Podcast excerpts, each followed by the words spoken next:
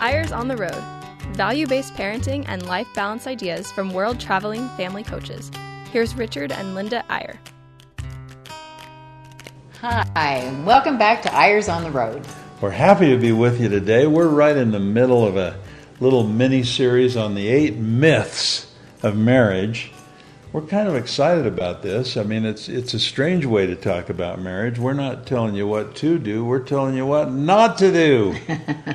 it really is interesting that it took us 50 years to figure out that there are some myths that we thought were truths all of our married lives, and it turns out that we just been handling it wrong. And if we can expose some of these myths and suggest an alternative truth that replaces the myth, we think it can help your marriage. We think it can help any marriage. We think it can help our marriage. In fact, it has helped our marriage a lot. And in fact, um, I think that the, the problem is we don't talk enough about marriage. You know, we have a friend who uh, said to us, wait a minute, myths aren't all bad.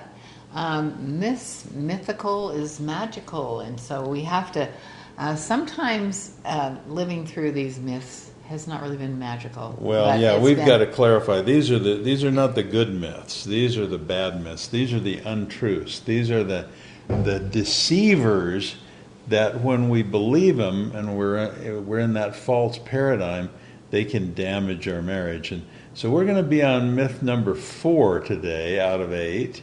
And if you missed any of the first three myths, no problemo, right, Linda? Right. All you got to do is go to BYURadio.org and click on our show and listen to those. Or, if, as so many of you are doing, we're getting the numbers the other day from the station manager, and, and a lot of people are now listening to Eyres on the Road on a podcast app, then you can just listen whenever you want. So, if you happen to miss marriage myth number one, two, or three, go do some catch up work. yep, that's your assignment this week. No, just kidding. Um, I, I love this myth because you love this myth. Yes. Oh, it's your it's your it's your favorite. It's my favorite myth because it's so bad. It is so bad. That's well, true. No more suspense. let me let me read you this myth number four. We call it marriaging myth number four because we want to make marriage into a verb. Marriaging, something you work at, something you get better at, something like, you develop. Just like your parenting, you know, you're always working at parenting we need to be working at marriaging as well. So this is marriage marriaging myth number 4, the perfection myth, and some other sub myths about happiness and expectations. So here's the myth. I can find or create a perfect match for myself and then I will be happy. Oh man, I was stuck in that myth. And I think a lot of people are they're looking for perfection, somebody that's just perfect for them. At least on the outside. Boy, you just never know till you're living with somebody what they're really like. But um, I do have to say that I think a lot of people are looking for a perfect partner, their soulmate, they're meant to be with for ever. Or in the wonder of their courtship, or their dating, or they're getting acquainted they they have these rose colored glasses that we all do sometimes and they think they've found perfection. Or alternatively, Linda, they, they think, well, this guy's not quite perfect yet, but oh, I'll make him perfect. uh, I was there. I was there. Um, when I married this man sitting next to me, I thought, well, ah, there's some things that I'm really worried about. There's just he needs to be this way and this you, way. You didn't really have those rose-colored glasses, way. did you? you? I didn't even have the rose-colored glasses. You didn't think you'd found perfection. No, I did not. I found, I had found excitement. I thought I'd found perfection. No, I I found a lot of things that filled my list. You know, number one on my list when I was thinking about who I wanted to marry was a sense of humor. Of I, course, I was pretty funny. Then, and you were I? pretty funny, and you actually are still still pretty funny, but it really um, is so naive to think that that's the number one thing on your list. But that does help a lot. You know, humor helps marriage a lot. But I didn't even. I don't think I've ever seen your list of what you were looking for in a husband. I, I think it disappeared. you must have burned. Ago. I think you burned it. but but it really is true that you do have these expectations of people that you, the person that you want to live with forever, uh, tentatively. You know, you, you think this is really what I need or what I want. And, um, you know, you were filling the bill on a lot of things, but there were some things that just weren't perfect. But you thought you could fix them. So I again, thought, you know, I can fix that, Let yeah. me read the myth again because this is really such a common myth. People think this whether they say it or not. I can find or create a perfect match for myself, and then I will be happy. Right. As as though it's just this sort of wonderful thing.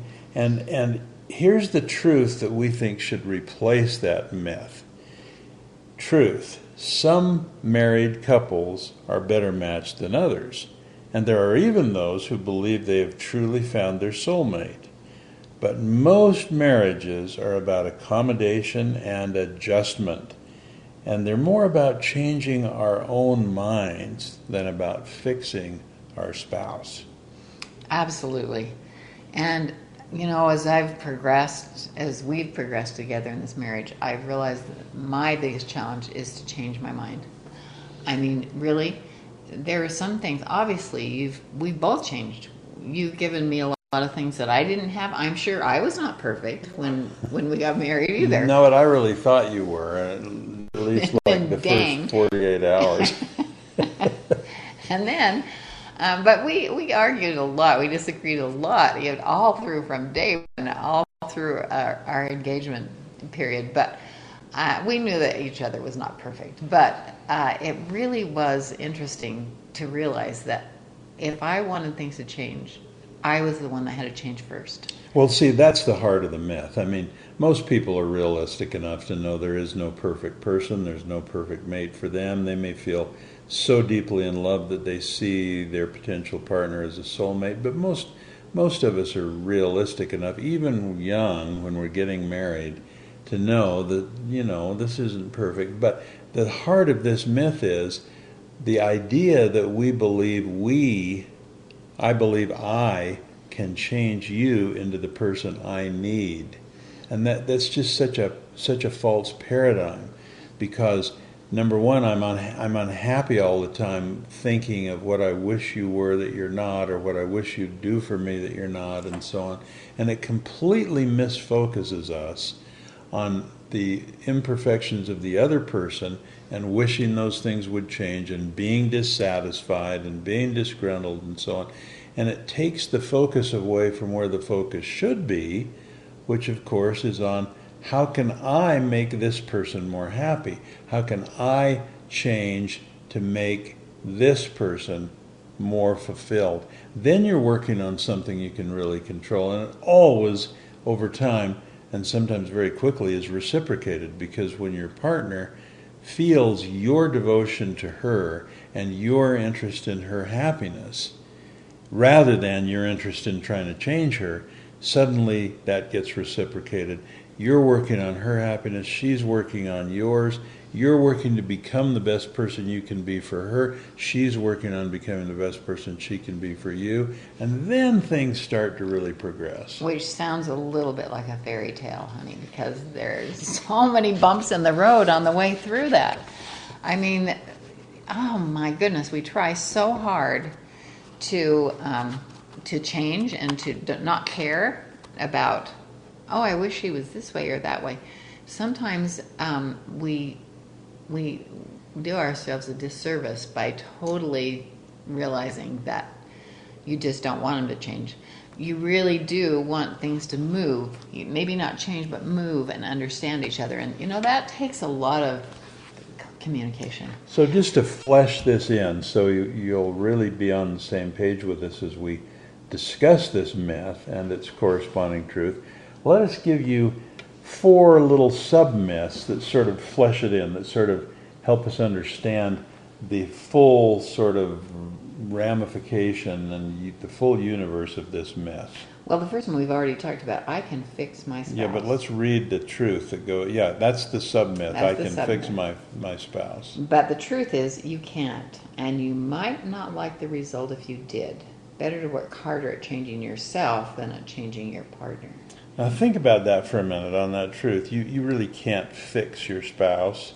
And and the interesting part of this statement is you might not like the result if you did. That, that's the interesting thing. I mean, let me be personal about it. I I realized years ago that Linda, this wife of mine, this beautiful partner of mine, is a very complex and nuanced personality and character and individual. And and how how stu- and I love her and how stupid I would be to say, well, I love 95% of you, Linda, but I really want to change these other 5%. Here's the problem with that. Everything's interconnected in another person. And if I picked out this one thing that I want to change about Linda, let's let's just give an example, something simple like I just think Linda needs to not uh, send those long texts. I want her to get more brief and more concise and to the point. Some silly little thing like that. This is real. He's always good. But but if I crazy because I these long texts. but if I if could wave a magic wand and change that, who's to say it wouldn't change some other things about Linda that I really love, like her ability to really feel things and really express them fully? What if that began to impact other things? In other words, you you're not smart enough, whoever you are, to isolate one thing and change it because that's connected to everything else in that person. And you're better off if you say, I'm not wanting to change anything about you. I'm wanting to change myself to love you more. Right? I mean, that sounds obvious, but it isn't obvious in the day to day. well, so do you feel like you're getting better when we're in the car and there's this long silence because I'm texting somebody that I'm- I'm you can gr- answer in I'm- five words and I'm grinding my teeth a little, but but I but then I remind myself, don't don't tamper with this delicate machine. You might throw it out of tune. Let's give you a couple more sub myths just to make to flesh this in more. Um, submyth. Your job is to love yourself and you're responsible for your own happiness, not anyone else's. Now think about that. Most people really believe that. Hey, my job is to love myself, and I'm responsible for my own happiness, and I'm not responsible for anyone else's happiness. That's this that's this independent sort of mystique that is generally a myth in itself. Here's the truth that we should replace it with. It is important to accept and love yourself, but caring more about another person whom you love more than yourself is the surest way to receive joy as well as give it. See, that's the that's the paradigm shift that ought to go with marriage, where we say, you know, yeah, of course I want to be happy, but here's the secret: I actually have more control over my spouse's happiness than I do my own. I mean, think about that. I can get up in the morning and say, I'm going to make myself happy today, and I can fail. But if I get up in the morning and say, I'm going to make Linda happy today, I'm going to succeed. Well, we have more, but we hope you'll hang with us while you hear this little message, and we'll be right back.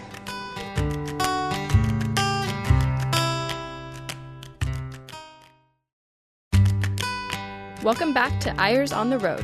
Here's Richard and Linda Eyre. And we're back. We're talking about marriaging myth number four today. Marriage myth number four. The perfection The perfection myth. myth. I can find a perfect match for myself or create one, and then I will be happy. That's a myth. Here's a here's another sub myth that goes with it, and boy, we hear this a lot. If you settle or have settled for someone who seems less than perfect, you will never be really happy. Oh, wow. There's a lot to that. This is the truth, though. Marriage is not a game of perfect. It's about adjusting and improving and getting happier by supporting each other. Now think about that. If you if your marriage vows were till death do we part, you've got a lot of time left. And if your marriage vows were for time and all eternity, you've got an endless time Long left. time. So one of the things that factors into this myth is let's not be impatient. Let's not say, "Oh my goodness, we've been married 10 years and we still got some rocky patches and you're still not everything I need and I just wish I'd you know, maybe I should go try again or whatever. I mean, these these thoughts that people have that are they're they're actually impatient thoughts, and they work against a marriage. The patient process is, hey, you know, we've been married ten years, and uh, maybe we've got maybe we've got through a tenth of our problems. That's good. That means in another 90 years we'll be through all of them or whatever. Just take the approach that this is not a game of perfect. We're working on it. And then remind yourself it's me I've got to work on. If I can become a better spouse to her, that's my goal. And, you know, I, I think that that's absolutely true. We're, we're going to be talking about fixing people in a minute, but I, I do think that if we're constantly thinking, oh, I need to fix this because this is really driving me crazy. I need to fix this. Instead, just go with it and say, some of this stuff is not going to be fixed. I'm going to have to absorb that and realize that I'm going to go forward with what I have because there's so many good things about this person. I need to concentrate more on that than the things that I don't like or that I need to fix. That's the magic, isn't it? The minute the minute you start focusing or maybe even listing in your notebook or in your brain somewhere all the things that made me fall in love with this person and how so many of them are getting better and better as time goes by and how grateful I am for them that that makes the little things that you're not happy with go away and then you remind yourself hey that's not what it's about anyway. I'm not here to fix her. I'm here to fix me and to be a better spouse.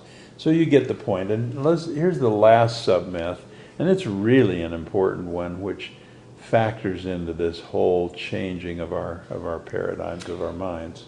Your marriage is going to turn out to be pretty much like your parents' marriage. Wow, I was just talking to a friend. So many people just believe that. that. They believe they're inevitably going to turn into their and and well, there's good reason for it because a lot of times people's marriage do mirror their parents' marriage. Yeah, they do. But I was talking to a friend actually last night about she's she's really troubled about their marriage, and she said that uh, you know this is this her husband is turning out just like their his father yeah. and their mother. They just never communicated. They didn't talk, and it wasn't an issue. They just never really connected with each other. They just lived life together. And she said, I feel like our marriage is kind of, of like that. They, they, just, yeah. yeah, they just tolerated each other. And, you know, that's no good. You can't do that either. I mean, although people do do that, and it's sad because they can't. It's so hard to change a thing that you have yeah, fixed well, in your mind. And, and we just meet so many people who sort of almost feel doomed by that. They're like, you know, every year that goes by, my marriage gets more and more like my parents' marriage, and I guess we're just headed down that same road, and it didn't end happily. And it's almost like they feel like they're predestined, or their genetics is somehow going to force them to have the same kind of marriage with the same problems that they saw in their parents' marriage. Now, that's just a myth. Oh, wow. Because it, here's the truth that goes with it and this, and this, believe me, this is true. We've seen this, and it's wonderful when you see it. Many who have bad memories of their parents' marriage are motivated by those memories to fashion a very different kind of marriage for themselves. In other words, you can learn from bad examples as well as good examples. And, and, maybe you're blessed to have parents that had a wonderful marriage. But if you if you have memories of a lot of tension, a lot of fighting, a lot of problems, or if your parents divorced, or if you know their marriage didn't turn out right, that can be powerful for you. What you can do is analyze what their deficiencies were in their marriage and absolutely commit yourself to not repeat it.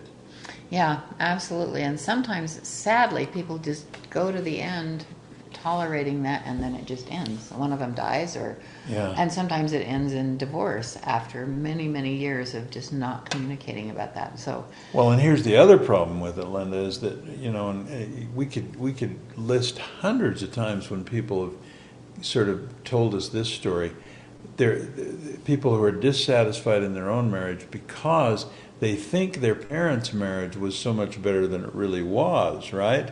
So people will say, "Well, my parents never fought. Their marriage was really was really you know agreeable all the time, and they they just always seemed to feel the same things and come to the same conclusions.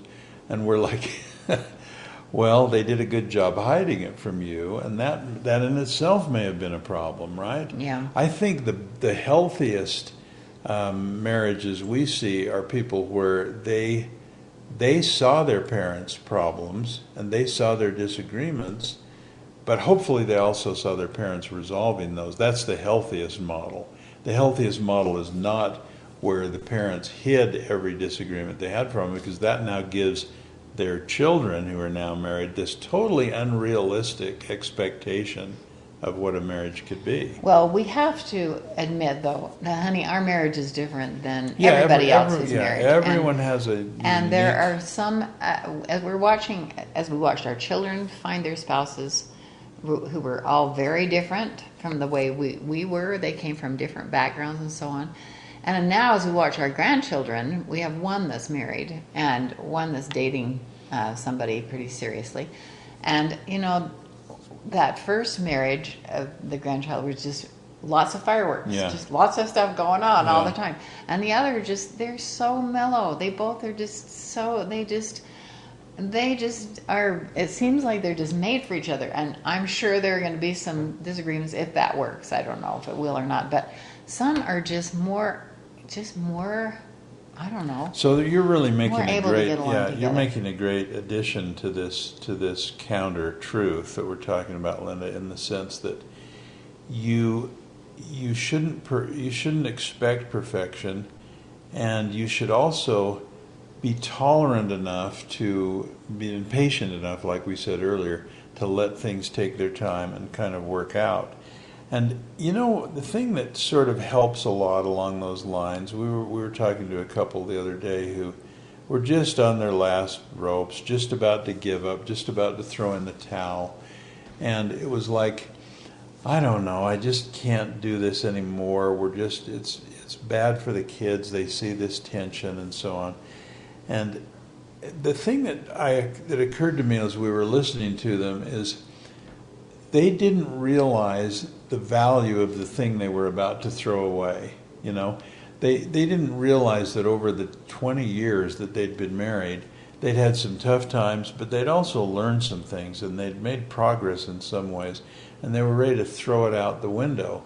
And and it's like it's like if you had an investment, if you'd been investing in something for 20 years. I mean, that, this may be a strange comparison, but let's say you owned this stock and you'd been putting money into it and investing in it every year for 20 years. And now, suddenly, the market has a downturn and that stock starts to lose value, and you're like, wow, I got to get out of this. I got to sell this stock. I got to take my money and run. I got to go find another stock and take whatever money I've got left in this failing stock and reinvest it in another one, and maybe I'll do better. And you, you just want to be awfully careful before you do that because this stock you have is your marriage, and you'll never get those 20 years back.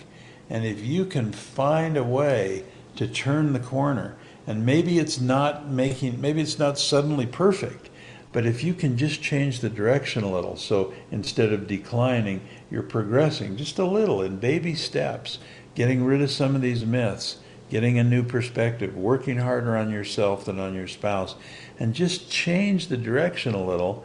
That's that's like the market. It's had a dip, but now that stock is going to start going up again. That's kind of a strange analogy, but well no it really is that is kind of how it feels for a lot of people and i mean we've gone through hard times you know and if we weren't totally committed we may have gone our own direction because we're Yeah. both so strong-willed but i think it is really interesting that um, th- those that hang on we've talked to so many people who have gotten divorced and thought they'd just find somebody else that was perfect for them and go off in the sunset and that is so rare it does happen but it's so rare So let us end this show with a challenge, a, a direct challenge to you. Um, I think that, and this we've done this and we've recommended this to a lot of people, and, and we get the feedback that it's really helped. And this is this is a little interesting because what I'm going to challenge you to do is not something you do together, take out a piece of paper and on one side of it, right at the top, Linda is. In other words, Don't whatever your Linda, spouse's Yeah. name is, Marjorie is. And then try to list in a concise way the things that this partner of yours is emotionally. What what is she? What what is it you love about her? What are the things that she is that you value and that you respect and that you love? And then and, and don't show this to Linda or to Marjorie. Just do it for yourself because it's not that you're hiding anything, but you're you're making a you're making a statement here that I'm going to work on some things unilaterally. I'm going to fix myself. So you start by writing those things you love about Marjorie. Marjorie is da da da da da. Then turn the page over and write down Marjorie needs colon. What are the things she needs? What are the things that fulfill her, that make her fulfilled, that make her the woman that she really can be, that light her up, that make her smile, that that make her feel like she's her best self. And this is hard because you, is hard. you can't write down the things you No, exactly. that you want for yourself. That's why you started. Think you would want. Yeah, that's why you started by saying Linda is or Marjorie Right, is. right. Now you've got her in mind. You're not thinking of your. You're not thinking of her faults, and you're not thinking of your needs. You're thinking Right. of who she is, and you're thinking of, you know, what you can give back to her. I just had a note from our producer that we've still got another minute, so that's why I'm not trying to wrap right. up quite so fast. Linda's going, giving me the wrap up sign. So, so that's my challenge, and, and you women do this too. Your husband, what he is, and then what does he need? Keep that to yourself and just work on it. Work I on think I think that is probably the best thing you can do this week. In the perfection myth, we um, we have really worked on this for a long time, as you can tell. We've made some mistakes, and neither of us is perfect. But we really hope that you'll give this some thought. And that's Eyres on the road for today. But I will just say in parting, we really want you to come back next week or get your podcast next week because the next myth is a powerful negative one, or people think it's positive. They say some things are better left unsaid, and that is a myth. And we're going to explode it next week on Eyres on the road. We'll see you then. Thanks for coming. Bye bye.